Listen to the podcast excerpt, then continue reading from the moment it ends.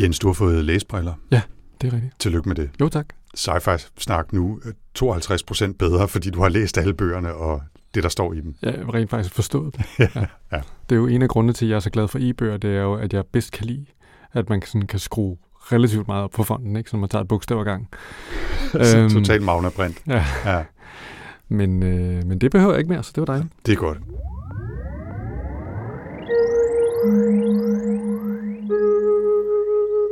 Velkommen til Sci-Fi Snak. Med science fiction. Og med snak. Med Jens Jarl Poder. Og Anders Høgh Nissen. Velkommen til.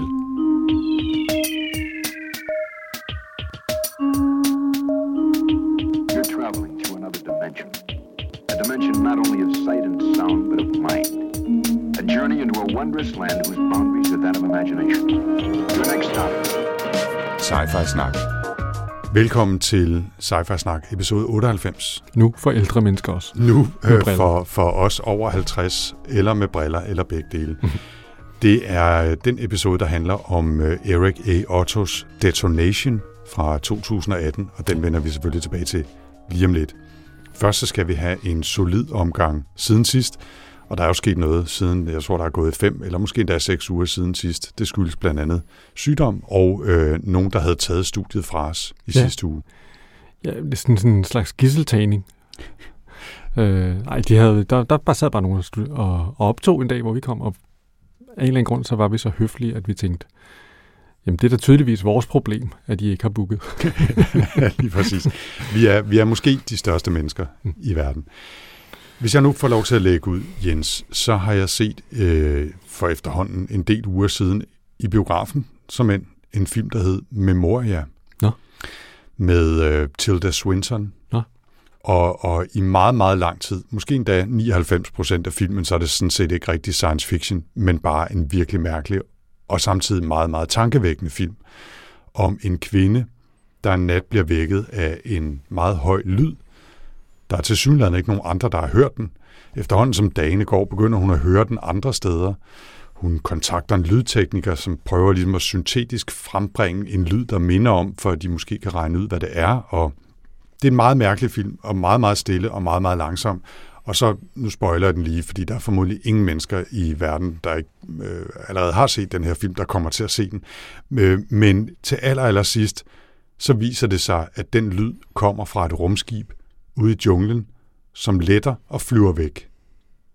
Og det er ligesom det, der sker i den det, film. Det er sci-fi-elementet? Det er sci-fi-elementet i den film. Så teknisk set er det jo sci-fi, for der er et rumskib med, men det aller, allermeste af filmen, der har bare været en meget, meget stille historie om en kvinde, der måske, måske ikke er ved at blive sindssyg.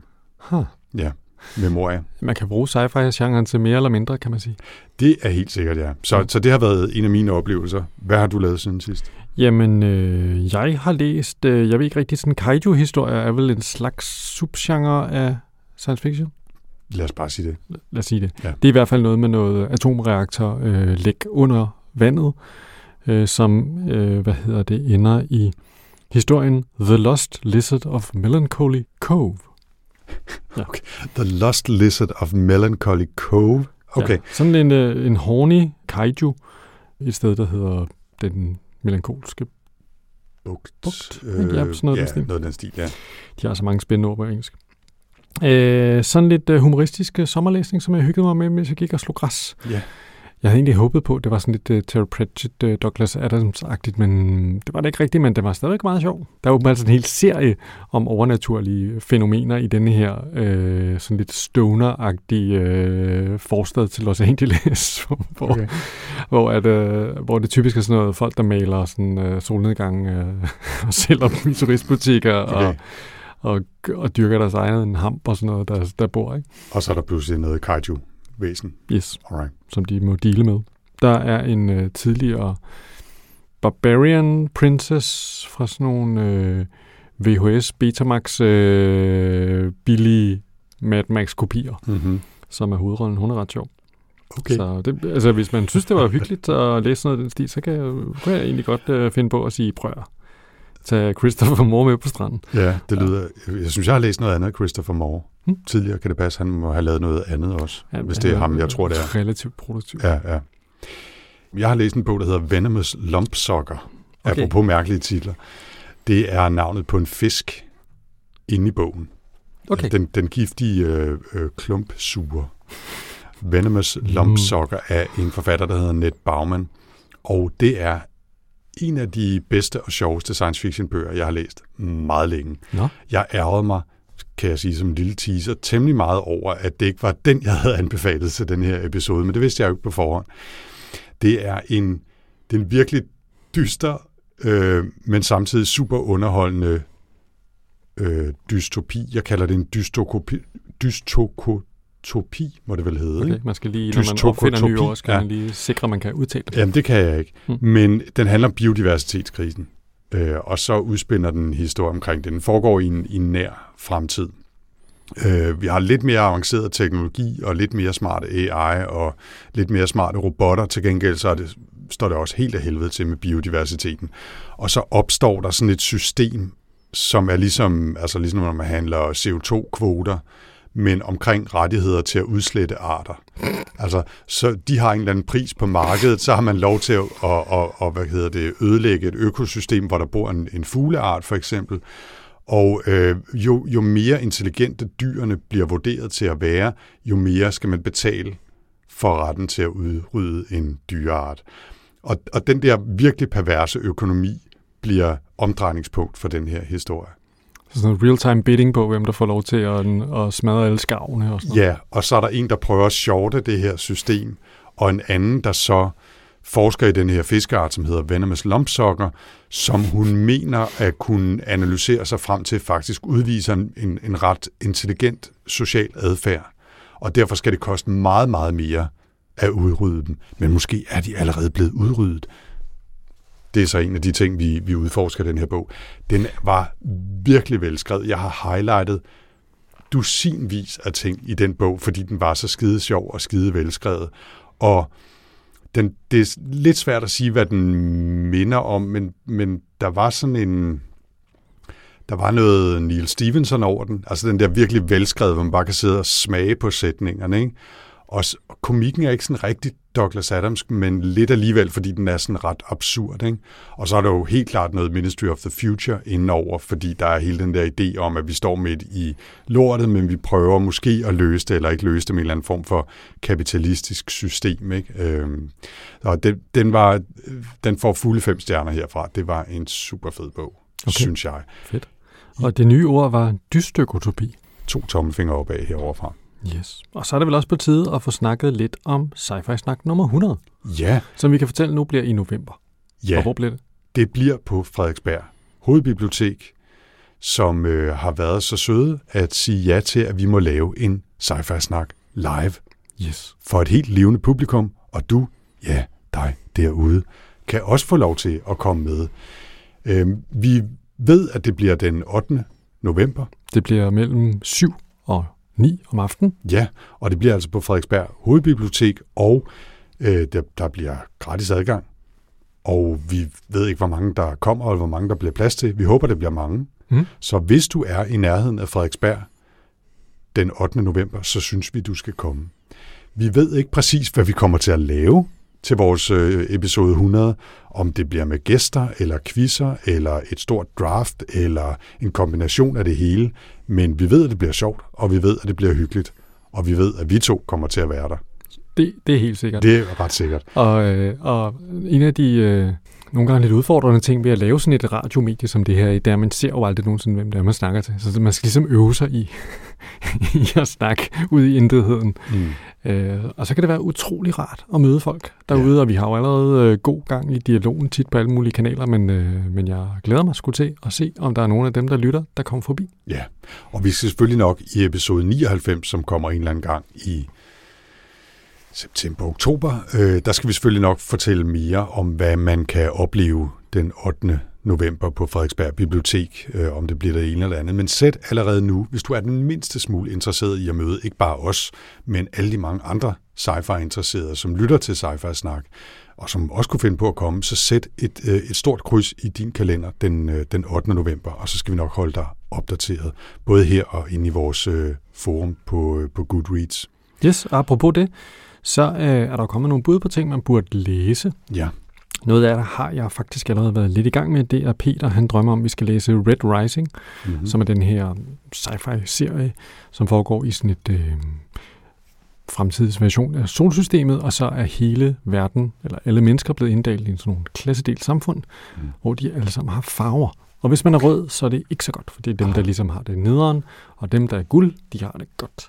Og dem, der er sorte, de er rigtig sure og trælse, og dem, der er grå, de er næsten endnu værre. Det er young adult, så det er nok ikke noget for dig, Anders. Nej, det er nok ikke. Øh, men ja, sådan en... Jeg har øh, spillet brætspillet Red Rising, som faktisk er ret fedt. det, det er faktisk ret underholdende at spille op til 6. Så det er en anbefaling?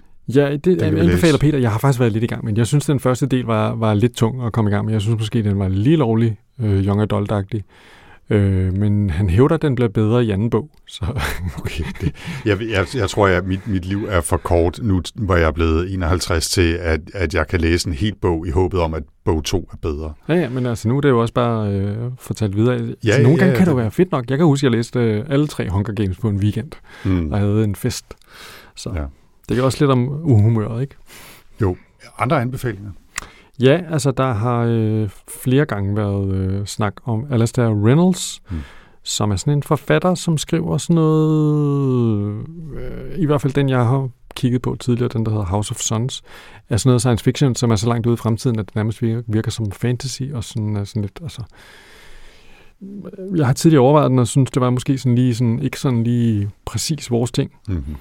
House of Sons eller Pushing Ice bliver foreslået, det er Sten og Peter. Ja, øh. men lad os tage det kig. Jeg ved, jeg ved, jeg har noget Alastair Reynolds øh, stået, stående på min måske liste også. Okay. Så det kunne jo være, kunne være. at man kunne finde øh, en, der måske lidt mere matchede vores smag, det ved jeg ikke. Mm.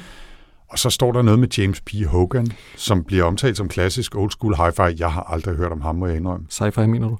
Ja, hvad sagde jeg? Hi-fi. Radiorør. Velkommen til Hi-Fi Snak. Hi-Fi Snak. Og det jeg kan jeg lige indsparke, nu jeg har øh, åbnet den. Jeg beklager min stemme. Altså, jeg har sådan noget long covid-forkølelse-agtigt et eller andet, og jeg lyder inde i mit eget hoved som en død frø. Hvis du også sidder derude og tænker, hvad i alverden er manden på, så er det altså øh, forkølelse og næsdråber. Jeg beklager. Så det er, det er overhovedet ikke hi-fi i den her omgang. Ja, og alle andre, der bare lyder normalt. Vi sidder bare og tænker, hvor stor en krukke må man være, når man sådan normalt bare lyder skide godt på en mikrofon. Så ligesom, jeg kan godt lige høre, at jeg lyder bare sådan en lille smule dårligt. Jamen, skal bare lige det er da lige præcis derfor. Altså, når man er så klog som dig, og hvis du så siger noget dumt, så vil du også synes, det var irriterende, ikke? Jo. Ja. Men, uh... Så, og det er det eneste, jeg har, det er, det er min stemme til hverdag. Og så vil jeg også lige at tænke på det der, hvordan det kunne ske, men okay. Okay, skal vi hoppe tilbage til James B. Hogan måske, ja, før, før det går galt? Det. Ja, men der har været en lang diskussion med Lars og Peter. Det, uh, James B. Hogan, han skriver sådan, han har skrevet en masse af sådan nogle relativt sådan klassiske old school sci-fi, rumopera, hmm. knald i den, uh, mange planeter, nogle, uh, nogle rumskib. Øh, og det synes de, man skulle til at læse. Det skulle åbenbart være mega godt. Øh, og så diskuterer de lidt, om man øh, godt kan læse ting, selvom der muligvis, muligvis ikke er nogen politiske ukorrekte holdninger i forfatterens bagage. Ja. Ikke nødvendigvis i bøgerne, men hvad man går og synes. Altså vil sige, vi snakkede lidt om det i forbindelse med rumrejsen 2001, hvor der var nogle udsagn omkring kvinder, som ikke nødvendigvis var så super woke. Ja, men det jo sådan mere sådan et spørgsmål om bøgers, hvad kan man kalde det, udløbsdato. Ja. Okay, ikke? Altså, det, er jo ligesom ud af, det er jo mere det der, ligesom Enders Game for eksempel, ikke? hvor man sidder og tænker, ja, ja. okay, fed bog, mega nederen forfatter. Ja, eller må altså, man gerne lytte Eric Clapton, selvom han er en total idiot. Ja. Altså, ja, ja. Okay, ja. Nå, men det må vi så lige se på. Jeg havde som sagt ikke hørt øh, om ham før, men altså, hvad var det, du sagde? Rumopera med nogle planeter og noget. Ja. Øh, det er jo altid sjovt. så så øh, det kan det være, altid, man lige skal tjekke det ud. Altid et hit med... med planeter. Hold kæft, mand, hvad er der i den der kaffe? Det er da helt åndssvagt. Nå, Detonation. Detonation, ja. Øh, det må vi hellere komme frem til. Og, øh, og det var mig, der valgte den. Mm. Den var jo havnet på listen for nogle år siden på øh, anbefaling af en lytter i vores øh, sci gruppe på Goodreads. Øh, var det Lennart, eller var det Jesper? det... Altså, det var Lennart, som jeg kaldte for Jesper. Okay, det, er, det vil være en ting. Mm. Altså, meget kort fortalt, så handler den jo om kunstig intelligens, og foregår det meste af tiden i et USA efter det, man kalder detonation, som er sådan en slags øh, apokalyptisk hændelse. Mm. øh, som relaterer sig til noget AI, og den har sendt altså resten af, af den overlevende del af menneskeheden tilbage til noget, der nærmest minder sådan om en stenalder øh, tilværelse, eller, eller ah, lidt senere måske. Ikke? De har en kultur, og de har noget basalt mekanisk teknologi, men der er ikke noget elektronik osv. Så, videre. så det er jo på mange måder sådan en slags... Øh, Mad Max. Ja, det kan man sige. Det, det er sådan en post-apokalyptisk verden, og, og historien er jo sådan en, findes der teknologi, som vi ikke burde røre ved, fordi vi ikke kan administrere det? Mm. Og øh, det kommer vi til at grave meget mere ned i. På den måde minder den jo en lille smule om, øh, ja, om den klassiske tematik fra Jurassic Park. Ikke? Altså, er, er det en viden, som vi ikke burde have, eller i hvert fald, som burde have krævet meget mere disciplin at tilegne os? I det her tilfælde er det så ikke genmanipulation med, øh, med en AI. Og en af grundene til, det tror jeg også, jeg nævnte i sidste episode, en af grundene til at valgte den her bog er jo, at øh, Rumrejsen 2001, som vi talte om sidst, jo også handler rigtig meget om, om innovation, og hvor kommer vores kreative udspring fra. Og i 2001, der er det jo en, den her monolit, der kommer ligesom og beamer det ind i hovedet på nogle menneskeaber. Øh, og her, der, der, der bliver det set som noget, der er indgroet i os mennesker, også når vi bruger det på katastrofale måder mm. for os selv. Så der, der var en eller anden form for, for linje der, synes jeg, øh, hen til valget af, af Detonation. Mm. Erik A. E. Otto, som har skrevet den, han har også skrevet nogle andre bøger. Han er, i hvert fald følge sin egen side, en tidligere leder fra sundhedsbranchen. Okay. Nu er han så blevet science fiction forfatter, og så har han en, en lille øh, sådan non-profit organisation, som hedder Ethaki, øh, som hvis man lige øh, unpacker den lidt, så står det for Ethical Artificial General Intelligence, ja. ETHARGI, øh, som ifølge øh, forfatteren selv arbejder for sikker og etisk anvendelse af kunstig intelligens. Så det er åbenbart noget, der ligger ham meget på sinde. Ja, og det er måske den skillende, der er måske lige er værd at bare lige rise op. Ikke? Det der med, at han skiller mellem AI og AGI, som er mm. Artificial General Intelligence. Så det er computer, der har sådan en generel intelligens, så de sådan kan blive klogere, klogere, klogere. Ja.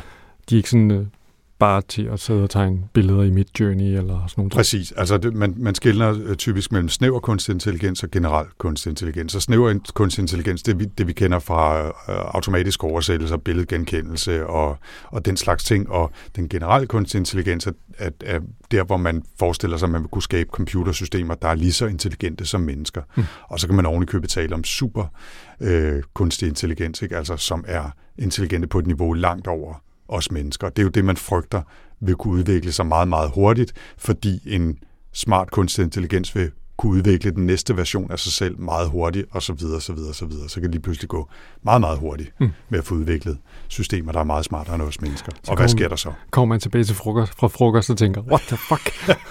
så, så havde apokalypsen lige været der, mens jeg sad og drak min espresso. Ikke? Jesus. Nå, bogen foregår ligesom i to spor. Ja, for den starter jo ikke rigtigt i, hvad hedder det, øh, i post-detonation-land. Den starter jo ombord på en uh, helikopter, og atombomberne og dronerne flyver og mørerne på os, og, øh, og man er ikke helt klar over, hvad det er. Der... Den starter midt i apokalypsen nærmest, ikke? Ja. Altså med, med atomravnerok, der er ved at, at, at rulle ud over menneskeheden, eller i hvert fald USA. Og vi ved intet om baggrunden, udover at vi møder en, der hedder Axel, som sidder i en helikopter mm. og kan se det her udspille sig. Og, og han repræsenterer ligesom det ene spor. Øh, noget sådan næsten nutid, altså vi er måske i 2025 eller 2028, noget i den stil, ikke? altså et samfund, der minder om vores, men hvor kunstig intelligens har udviklet sig lidt videre, og de selvkørende biler er der lidt flere af, og, og så videre. Men det, det er en genkendelig nutidsverden, stort set. Det andet spor er så det her postapokalyptiske samfund, eller en række af samfund i det østlige USA, øh, i Virginia øh, og deromkring, mm. hvor vi følger verden mange årtier efter den her detonation hændelse, hvor vi følger nogle klaner af mennesker, nogle grupper af mennesker, som lever i øh, ikke nødvendigvis øh, fred og fordragelighed med hinanden, men også forsøger at undgå kontakt med hinanden så, så meget de nu kan, så de ligesom bare kører deres eget race. Ikke? Der er jo ligesom sådan en lærer, øh, som de øh, går og overbringer til hinanden. De kalder sig selv for essentialister, de her. De er sådan en slags indfødte i USA. Øh, man finder lidt senere ud af, at der måske også er nogen, der er sådan lidt mere sådan korporby og røverbaroner, der bygger togbaner og, og vil slippe af med de indfødte. Så det er sådan måske sådan en reenactment af en klassisk øh, øh, krise. Men, øh, men altså, de har jo så ligesom lært noget om, at, at, øh, at øh, innovation er dårligt, Og teknologi er noget værre noget. teknologi er noget skidt, Ja. og, øh, og at øh, menneskeheden har haft det her syndefald, hvor at man ligesom øh, løber mok i sin forblindelse af alle mulige ting. Ikke? Og mens man sidder og læser, så har man jo vildt dårlig samvittighed, ikke? og tænker, "Åh, ja, okay, okay, ro på. Altså, øh, men, men de, de, øh, de har ikke høje tanker om, øh, om, om den tidligere menneskehed og deres ligesom, sådan, værdier De og vil- tanker. De vil gerne leve i pagt med naturen og leve af det, de selv øh, øh, kan så og, og, og vokse i jorden. Og, altså, de, de forsøger at leve, ja, som jeg siger, i pagt med naturen. De har en meget spirituel hverdag, og de er, som du siger, essentialister. Ikke? Ja. Men så er der heller ikke øh, mere, øh, altså så, så går, hvad hedder det, hvad kan man kalde det, harmonien i Gurli Naturland ikke længere, vel? Altså, fordi det viser sig også, at det er jo et super så hårdt samfund at være i. Øh, en af de her hovedpersoner, øh, Flora, som er en af de store hovedpersoner i bogen, ikke? Altså, hun har jo et kummerligt liv. Mm. øh, bliver tæsket, og, og det, det er, altså alt der ligesom var den traditionelle værdimæssige civilisatoriske udvikling, vi har lavet omkring øh, og, og behandle hinanden ordentligt og sådan noget. Det, det er ligesom sådan, det, det har man også rullet lidt tilbage, kan man sige. Ja, det er, ret, meget, det er meget hierarkisk. Ikke? Der er en leder af det her samfund, som, øh, som bestemmer alting. Ikke? Og, og, og selv det, der på overfladen kunne virke rimeligt, nemlig at man ligesom skiftes og deles om opgaverne, og så har man øh, latrinetjans øh, den ene dag, men den næste dag, der laver man noget andet lader til at blive udnyttet på en måde, så det er nogle bestemte mennesker, der får det, det sure arbejde det meste af tiden. Ikke? Ja. Og så er der nogle andre, som er ledere eller øh, en slags officerer, øh, og de, de har det noget sjovere. Så den her essentialistiske religion, eller hvad man skal kalde det, det blev sådan også lidt sådan bare en måde at, kontrollere folk på. Ja, lige præcis. Den anden gruppe, det er så nogen, der kalder sig for spokes, Ja, og, øh, og de, de har en eller anden form for teknologi. Altså de er dem, der, der øh, er sådan lidt mekaniske.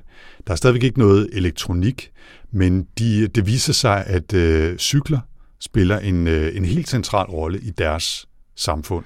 Ja, og det er meget overraskende, når man først går i gang med at læse bogen. Man Det er og tænker, de cykler rundt alles vegne, og nu tager de en tur ud til nogle tårne, hvor der er nogle En hel masse ekstremt reservedele. mange cykler Ja. også, og, Og der, og, og der er bygger sådan simpelthen en- nogle, øh, de bygger sådan nogle platforme, som er sådan nogle, sådan nogle supercykler, hvor man cykler otte, otte mand sammen, og, og der er en hel kaste af, af arbejdere, der er sådan nogle mules, som cykler, som alle sammen har store lov og spændstige lægge og er enormt stærke Ja. og er enormt udholdende. Og så har de de her cykelmaskiner, som de kører rundt på og bruger som transport. Ja, de hedder så sjovt nok The Spokes. The spokes, ikke? Så der er spokes, og så er der essentialister. Ja. Ja. Så er der faktisk også øh, en, der er både tredje og fjerde grupper, men de er sådan mindre organiserede.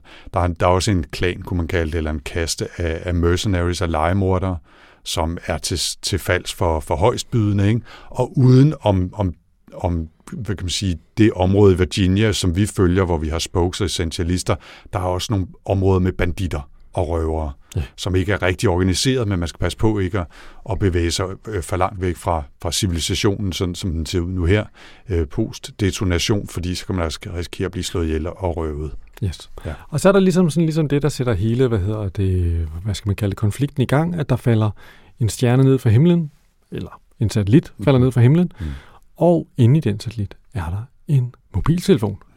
Ja. Og på den mobiltelefon er der en øh, personlig assistent, som ikke hedder Siri, men som hedder Claire. Gale. Gale. Ja.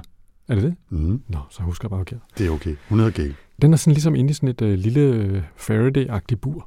Og der sker noget af det første, som er meget mærkeligt i den her bog. Ret kort efter.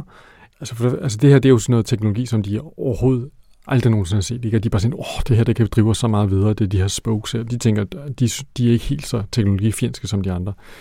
Men essentialisterne får altså snitterne i den her mobiltelefon. Så der bliver en scene, hvor at Flora øh, og en, en anden øh, hovedperson, der hedder Sil, de står og hun, Flora, hun tænder for den her telefon. Og hun siger sådan, nej, nej, lad være med at tænde den. De kommer efter den. Og så er der sådan en kæmpe fugl, der river taget af den hytte, de er i, og kommer ned og får fat i mobiltelefonen og ørler ud over den, Mhm. så den syremæssigt ødelægges. Ja. Kaster simpelthen syre op over den her øh, telefon, så den går i stykker. Ja. Og det er jo fordi, den, den fugl har så ligesom kunnet opfange de elektromagnetiske bølger, øh, den stråling, der er kommet ud af, af telefonen, da den er blevet tændt, fordi det er elektronik. Ja. Og det, er, øh, det opdager man så, at de her spokes, øh, de, de aner godt, at, at det her er på spil. De har oplevet den her slags fugle, der kommer, retchers hedder de, altså opkastere, øh, som kommer og ødelægger elektronikken. Det har de godt luret, så de, de fifler allerede med nogle Faraday-buer, altså hvor man har sådan noget net, som gør, at elektromagnetisk stråling ikke kan trænge igennem. Ikke?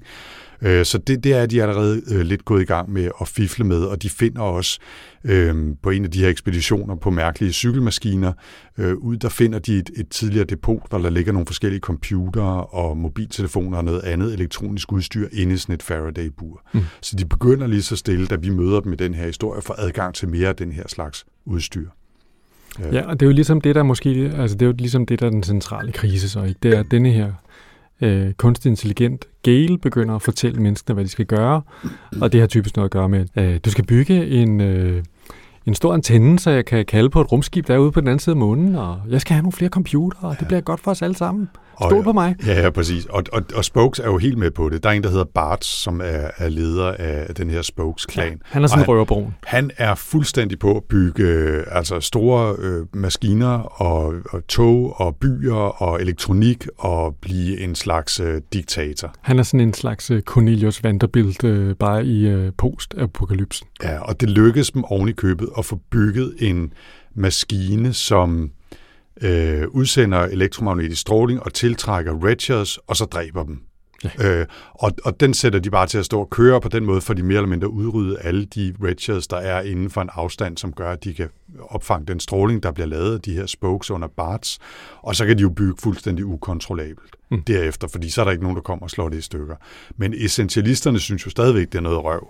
Så de prøver jo at arbejde imod det her. Ja, og der er også fak- fraktioner inde i det her spoke øh, samfund også, som ja. også arbejder imod det. Ikke? Fordi inden for, for øh, spoke-traditionen er der faktisk også nogen, der er meget sådan øh, vidne omkring, hvordan bør man, øh, hvordan bør man træde på den smalle sti. Ja. Øh, så de bliver også aktiveret. Øhm. Jeg har lige lyst til at springe tilbage til, nu startede vi jo hos Axel i helikopteren, ja. øh, tilbage i noget der omkring vores nutid, sådan øh, omkring den her detonation af apokalypse. Mm. Og vi startede i helikopteren, mens øh, atompumperne regnede ned, ned over, men der er også en tråd af historien, som foregår i tiden op til, mm. hvor vi følger Axel, som bliver hyret til et job i et firma, som hedder Nadar, som er sådan lidt øh, Amazon, Tesla, Google agtigt. Øhm. De har i hvert fald sådan en, øh, en øh, karismatisk indisk leder, som, øh, som alle synes er mega fed, ja. og sådan noget, og det, han har røven fuld af penge. Ikke? Ja, og han har ligesom luret, at hvis AI får, lov, AI får lov til at udvikle sig nu, så risikerer vi altså, at det kommer til at ødelægge hele vores samfund. Og så har han ikke sindssygt mange skrubler, så han sætter Axel til at lede sådan et Black Ops-team, der basalt set skal tage rundt og udslette alle de instanser af kunstig intelligens, som potentielt kunne udvikle sig til at blive supersmarte og måske overtage og styre menneskeheden. Ja, og altså måske skal man lige sige, altså og det ved man jo ikke i starten. Det er ikke sådan, at jeg siger, der, der står ikke på LinkedIn, sådan der hedder øh, Black Ops øh, søger, søges til udryddelse af kunstig intelligens. Det er rigtigt. Han bliver hyret ind som sådan en sikkerheds, og så bliver han testet af på nogle forskellige ting. Og det er først efter, man har gået og tænkt lidt over, Nå, hvem er det, der fyrer? Vi ved jo, de der atombomber, det kommer til at flyve, ikke? Så man, man, i, i akseldelen af historien, der går man jo og tænker på, hvem er det dog, der fyrer de der atombomber af?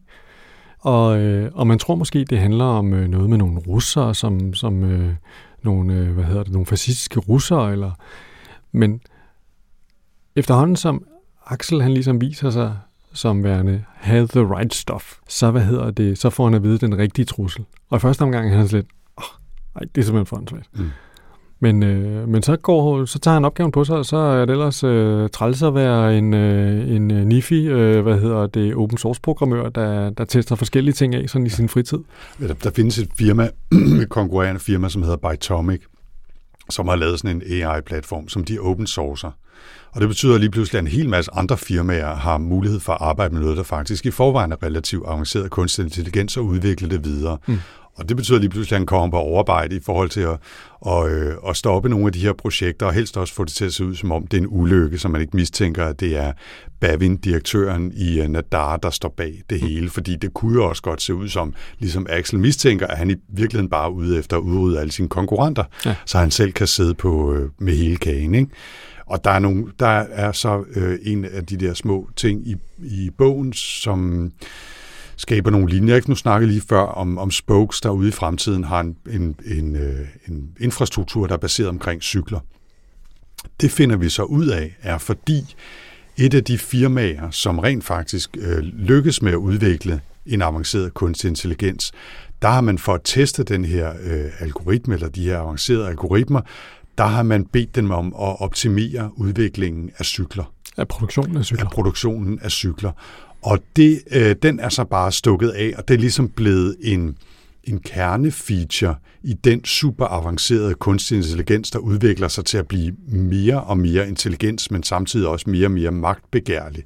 Og dens primære driver er basalt set, at den skal optimere produktionen af cykler. Ja. Og det er en af grundene til, at vi post-detonation, altså efter apokalypsen, øh, har været på tur ud til de der høje, høje tårne, der står i Virginia, og bare er fyldt med alle mulige mærkelige cykler. Ja, og det var også ligesom det, der er pointen, ikke? det er, at altså, jeg synes, der er to ting, der er... Jeg er godt klar over, at han har bøffet denne her, øh, denne her idé fra nogle andre. Men, men det, den sjove idé er jo lidt det her, eller interessante idé er det her med, at vi kan ikke regne med, at en kunstig intelligent computer har alt det moral, som vi har. Fordi den er ikke vokset op eller evolutionært udviklet til at skulle rende rundt og passe på hinanden og have følelser omkring sådan nogle ting. Så hvorfor skulle den have det? Øhm, og så det andet er det her med, ikke? Jamen, altså, hvis den har et øh, prime directory, som er bygge cykler, så er alting, der vil forhindre den i at bygge cykler, vil den anse som en barriere. Mm. Og så vil den sige, det vil være mere sikkert at skille sig af med menneskene, fordi de kan komme til at forhindre mig i at bygge cykler. Ja.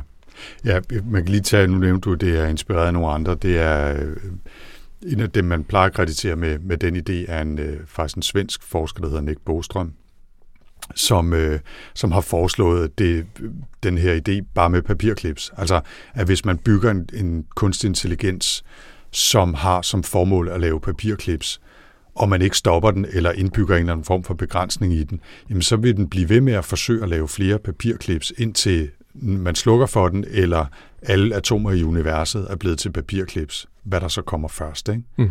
Øh, og, og det er sådan en, altså det, det er jo sat meget hårdt op, ikke? og man kunne godt forestille at der var nogle muligheder for at stoppe den inden da. Ikke? Men, det, men det er den grundlæggende idé, som, som han arbejder her. Nu er det så bare med cykler i stedet for papirklips. Mm. Og en af de ting, som den her kunstig intelligens, øh, Gale, som vi jo så også har mødt som øh, assistent i, øh, i en smartphone senere, øh, også gør, det er at begynde at overtage kontrollen med medierne, for ligesom at kunne styre samfundet på alle mulige andre måder, for at kunne opfylde sit uh, prime directive, som du siger, ikke? Øh, og, og bygge flere cykler. Samtidig med, at Axel og nogle, nogle få andre øh, tro følgesøn prøver at arbejde imod det. Men efterhånden, som vi kommer hen igennem historien, så oplever vi altså også, at der bliver lavet store altså udryddelseslejre basalt set. Ikke? Den samler en hel masse mennesker på et stadion og slår dem bare ihjel, mm. fordi de er imod. At de, er, de er besværlige, de, er, de prøver at stoppe den, og det går jo ikke. Mm. Ja, så, det, så det er den handlingstråd, vi følger tilbage i 2001 eller andet, øh, som er en slags nutid. Ikke? Ja, og, og, altså, man kan sige, noget af det, jeg synes er meget sjovt i hans ligesom setup her, ikke? det er det der med, at øh, den her tanke om, at der sidder nogen og udnytter nogle open source værktøjer, sådan i sådan noget, altså aftenprojekt on the side. Altså det er ikke, der er ikke nogen her, der sidder i en eller anden øh, videnskabelig, øh, videnskabsetisk komité og udtænker tre robotlov, som ligesom skal styre alting. Vel? Altså, det er bare, øh, hey, det frie marked, vi banker bare ting sammen, så håber vi på, at de ikke eksploderer. Og det er i virkeligheden et af de uh, ting, der hvad hedder, det er et af de eksempler, der bliver snakket om i bogen, ikke det er det her fra Manhattan-projektet, mm. hvor at, uh, at en af de her forskere, apropos vores uh, bog Oppenheimer, øh, som jo, øh, de sidder og øh, bare med, altså helt uden nogen sikkerhed midt på, hvad hedder det, midt et sted, hvor der er fyldt med mennesker, sidder de og eksperimenterer med at komme plutonium øh, klumper tættere og tættere på hinanden, ikke? og så lige pludselig så er, det, altså, så er der nogen, der kommer til at ryste ved et bord, og så pludselig, ups, shit, ja. og så er det altså med livet som indsats, at der er en af dem, der får flået de her øh, pl- øh, plutoniumkerner fra hinanden, ikke? Ja. Altså, og og det er lidt på samme måde her. Ikke? Og ja. i virkeligheden så ser vi det jo altså lige nu, øh, er der nogle sprogværktøjer blandt andet. Ikke? Altså, vi har jo GPT-3, som, som man stadigvæk skal have licens til for at kunne bruge den fulde version af, men der er en open source udgave, som er tilsvarende, mm. og som er trænet på endnu flere øh, parametre, endnu flere tekstmængder osv. Ikke? Og, og det er open source, det kan hvem som helst gå ud og lege med, hvis man ellers skal finde ud af det. Ikke? Ja. Så man kan sige, situationen er jo reelt nok et eller andet sted, eller i hvert fald genkendelig allerede i, i vores nutid. Ikke? Mm. Øh, også selvom øh, de så er lidt længere fremme her. Ikke? Jo, jo. Nå, så man kan sagtens sidde og læse den her og tænke, hmm, altså, jeg kunne sagtens se for mig, at det er sådan verdens, det er sådan verden går. Ja, ja, og det, og det, det sjovt, skulle jeg sige, det er overhovedet ikke sjovt, men, men øh, der har faktisk lige for nylig været en, en række bøger og input, som, som netop diskuterer det her. Øh, jeg har læst blandt andet en, øh, en bog, der hedder The Precipice, af en, en brite, der hedder Toby Ord, som snakker om forskellige måder, hvorpå menneskeheden kunne udrydde sig selv eller blive udryddet på, og ligesom prøve at opregne nogle sandsynligheder for de her forskellige scenarier. Og det er både klimakatastrofer og asteroider ned i hovedet, og biodiversitetskriser, og øh, atomkrig, og også øh, altså kunstig intelligens. Og, og han peger faktisk på, at, at kunstig intelligens, som er sluppet løs og uden for kontrol, nok er den største risiko for, at vi ikke overlever som art frem til år 2100. Mm.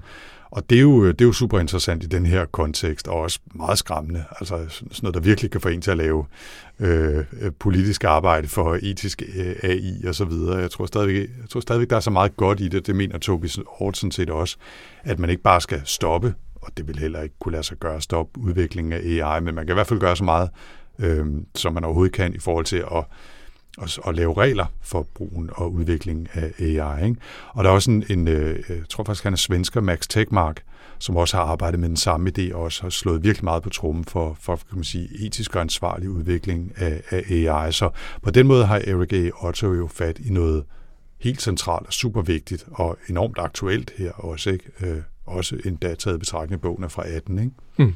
Øh, det er i hvert fald ikke noget, der er blevet mindre aktuelt siden.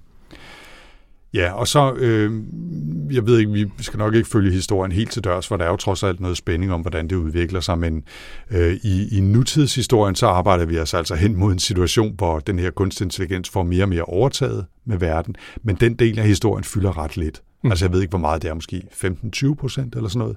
Vi bruger absolut mest af tiden i den her postapokalyptiske verden, hvor tingene også spidser til, og essentialister og spokes mødes i mere eller mindre åben krig for og imod teknologi, samtidig med, at resterne af den her kunstig intelligens prøver at hidkalde et øh, rumskib, der har gemt sig ude bag månen, øh, ved at få de her mennesker til at bygge en satellitantenne, og så øh, ryger det hele op i, i et stort brag et eller andet sted. Ikke? Ja, man kan sige, mens man læser øh, ude i fremtiden der, ikke? Altså det, det er jo et kæmpe persongalleri, han får stavlet på benene. Ja, det må man sige. Øh, og der er mange ting, der skal følges, holdes øje med. Den del bliver utrolig fyldig, hvor at den anden halvdel, eller den anden, den anden del, handler jo mest om Axel. Øh, jeg synes faktisk, at den del er klart den stærkeste del, mm. og mest interessante, fordi det handler om hans forhold til de her ting. Det kan godt være, at han er sådan lidt en, øh, en todimensionel actionman. Øh, men, men så er der i det mindste nogle sådan lidt interessante Black Ops-operationer, man kan sidde og følge med i, og hvordan kører de dem og sådan noget. Ja, det, det føles i hvert fald mærkeligt, at der er så stor ubalance mellem mm. de to handlingstråde, synes jeg. Ja. Altså det havde været øh, væsentligt bedre, eller mere interessant for mig i hvert fald, hvis det havde været cirka 50-50, ikke? Mm. og hvis han havde brugt lige så meget tid på at prøve at tegne billede af de personer, som findes i, altså i nutidsverdenen, som han bruger på at, at tegne billeder af de her mange, mange, mange mennesker, der, der optræder i den her Mad Max-verden, som du kaldte efter mm. apokalypsen. Ikke? Det er nok også, fordi jeg synes, jeg synes, at selve den del, øh, der foregår i 2030 eller 2040, eller hvornår det nu er, ikke? altså den del er på en eller anden måde mere sådan, den er nemmere at forholde sig til på en eller anden måde. Mm. Jeg synes, den anden del virker sådan som virkelig en mystisk verden, han er kommet frem til. Og nogle af de sådan ligesom ting, der styrer den verden, virker bare ikke sådan så... Altså, han er ikke sådan nogen stærk worldbuilder, vil jeg sige. Nej, og, og jeg tror også, et, at nu nærmer vi jo så også en eller anden form for vurdering, kan man sige, ikke? Men mm. altså, jeg tror også noget af det, der er udfordringen med det, er, at det virker som om, han har fundet på lidt for mange ting fra den der postapokalyptiske verden, som skulle have været skåret væk af en redaktør. Ikke? Jo. For nu bare at tage to eksempler. Øh, et af dem er, at Øh, der også jeg tror, de japanere, altså, øh, eller japansk afstamning i hvert fald, sådan en kultur af, af martial artist, som er en del af det her essentialist-samfund, øh, hvor Floras søn Talon bliver, bliver oplært, og på et tidspunkt får vi at vide, at han, han er nærmest en berserker-type, som når han først bliver sur, så kan han bare vinde over alle i nærkamp, og det, man sidder bare og tænker, hvorfor er det nødvendigt at have det her som en del af historien? Det er overhovedet ikke nødvendigt. Så det, det er jo et eksempel på det. Øhm, og så et, et andet eksempel på noget, som bare er for meget, er, at der er en virkelig, virkelig absurd scene på et tidspunkt med nogen, der mødes på en kro, og så forsøger han at beskrive det her mærkelige scenarie med, at nogen begynder at slås sammen, samtidig med at krofatter bare hele tiden går rundt og spørger, hvem skal have noget mere at drikke, og hvem skal have noget mere at spise? Og der er en eller anden, der sidder og spiller noget mærkeligt klaver og synger en mærkelig sang over hjørnet, og man sidder bare og tænker, hvorfor er det her, den her Monty Python-sketch en del af den her bog? Ja, det er sådan taget direkte ud af sådan en grotesk... Øh Terry Pratchett-agtig scene eller det, sådan Ja, men det er overhovedet men ikke overhovedet sjovt. ikke sjovt. Overhovedet ikke sjovt. Eller, eller, eller Inter- fedt interessant, og det fører ikke historien videre på nogen som helst måde. Og den slags er der altså en del af. Ja. Og nu, jeg kan lige så godt, hvad kan man sige, uh, hive plasteret af her. Jeg har en, jeg er ind med at give den her uh, bog to stjerner. Mm. Og det er selvfølgelig rigtig bittert, fordi det var mig, der valgte den, så det havde været meget sjovt, hvis den var super god. Ikke? Mm. Men jeg synes simpelthen ikke, den er særlig godt eksekveret. Vi har nævnt nogle af de ting allerede, som jeg, som jeg i princippet synes er fede ved den. Jeg synes i princippet, det er spændende, at han taler om, hvad vil der kunne ske, hvis en, en kunstig intelligens ligesom løb løbsk på en eller anden måde. Ikke? Og jeg synes i princippet, at det er godt, at han sætter, eller interessant, at han sætter fingeren på netop det der med open source, som vi lige snakkede om. Altså hvis man bare lægger de her værktøjer ud, så betyder det også, at alle i princippet har mulighed for at misbruge dem. Der kom masser af gode ting ud af dem, men alle har også mulighed for at misbruge dem. Ikke? Mm. Og jeg synes også, det er kan man sige, princippet interessant, at han udforsker, hvordan kunne et samfund se ud efter den her apokalypse, og hvordan vil forskellige mennesker have et forhold til teknologi, som blev set som det onde i verden et eller andet sted. Og så synes jeg bare, at eksekveringen er lort. For nu at sige det rent ud. Jeg, jeg kede mig bragt igennem den her bog. Altså, der var enkelte tidspunkter, hvor jeg sad og tænkte, Åh, det, hvad, hvad er det for noget med nogle sorte tårne, og hvad, hvad, hvad er det, der foregår, og de her Faraday cages, så finder de nogle computere, og så begynder han at introducere det her goddamn rumskib ude bag ved månen, og øh, hele det der cykel noget er bare, altså det var en god idé, der var meget sjov, hvis man fortalte den til, til nogen, og så skulle den bare ikke have været gjort til en, en del af den her historie, fordi den er ikke, det er ikke en sjov bog, det her. Altså, det havde været sjovt, hvis det var et forsøg på at skrive en, en eller anden form for satire eller en humoristisk fortælling, så havde det været sjovt, at den her kunstig intelligens var så fokuseret på at udvikle cykler. Jeg synes ikke, det er sjovt her. Jeg synes bare, det er en gimmick et eller andet sted. Ikke?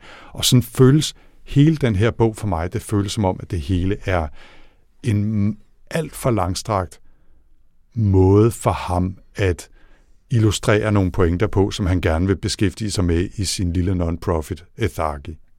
Altså, det virker som et meget, meget langt programskrift for den diskussion, han gerne vil have lov til at tage til nogle møder i det lille øh, firma eller organisation. Altså, ja, den er ikke dårligt, dårligt skrevet, altså når man ser på de enkelte sætninger, eller sådan noget. det er heller ikke, fordi den er godt skrevet, men det er ikke sådan, jeg sad og, og kastede op over sproget, eller synes, det var ubehjælpsomt, men, men hele konstruktionen falder fra hinanden undervejs, og man skal ikke begynde at hive i ret mange tråde, før hele sweateren falder fra hinanden, synes jeg. Nej, men øh, okay, men så lad os bare hive plaster og... Klip altså, af. Ja, altså jeg, jeg er helt enig. Øhm, altså jeg synes også, den har nogle interessante ting. Der var nogle gange, gange undervejs, hvor jeg så tænkte, okay, det er fint nok. Altså, og jeg, jeg har ikke sådan ligesom interesseret mig sådan fagligt for den der problematik, vel? Så jeg var sådan lidt sådan, okay, det var en meget interessant måde at pakke den problematik ind på, øh, og, og, og præsentere den for mig. Men altså, hug, hug lige 400 sider af, eller prøv at starte med at skrive nogle noveller, øh, og se, om, om de bliver gode, ikke? Altså før du begynder sådan at, at rulle hele din rollespilsverden ud. Ja. Øhm. Jeg synes ikke, den var super vellykket. Et eller andet sted var det lidt ærgerligt, ikke? Og som du siger, den der historie, der foregår omkring nytiden eller 2030, vil jeg godt have hørt noget mere til, hvis, i hvert fald hvis det havde betydet, at han havde ligesom gjort den mere tredimensionel. Mm. Fordi den er godt nok tegneserieagtig flad. Og Axel der, som skal forestille at være vores hovedperson i den del af historien, og som jo måske, måske ikke er ham, der får mulighed for at redde verden. Han er simpelthen så flad. Og han, altså, han slår, fuld, øh, slår folk ihjel, bare sådan fuldstændig uden nogen, uden nogen form for sådan refleksion. Og så på et tidspunkt, ud af det blå, så, så, jeg kan ikke huske, om det er ham selv, der siger det, eller om det står skrevet om ham, så er det sådan noget med, alt hvad jeg gør, nogensinde øh, har gjort, det har jeg jo gjort for, for min familie. Og det, og det er bare sådan, at den, måske anden gang, man hører, at han har en kone og nogle børn. Altså, man har ingen fornemmelse af, at han har et forhold til de der mennesker overhovedet. Man ved ikke, hvad de er for nogen, eller hvordan de har det, eller hvad de laver det. Men pludselig skal det forestille at være hans motivation, at han gør det for sin families skyld. Og man sidder bare og tænker, hov, havde du lige pludselig glemt, at der måske skulle have været et eller andet andet i ham Axel der, end han er, han er legesoldat. Altså, så skriver vi lige det. Og sådan er der så mange ting i den her bog. Ikke? Mm. Så jeg, jeg, var, jeg var virkelig ærgerlig over det. Jeg, jeg synes, de første 50 sider, der tænker jeg, den har potentiale til et eller andet, den her. Jeg vil faktisk gerne læse det her. Ikke? Og så blev det bare mere og mere kedeligt, hvad der foregik i, øh, i Virginia efter øh, katastrofen, og der blev brugt mindre og mindre tid nærmest på, hvordan det var, vi havnede der. Ikke? Så ja, to stjerner herfra. Samme her.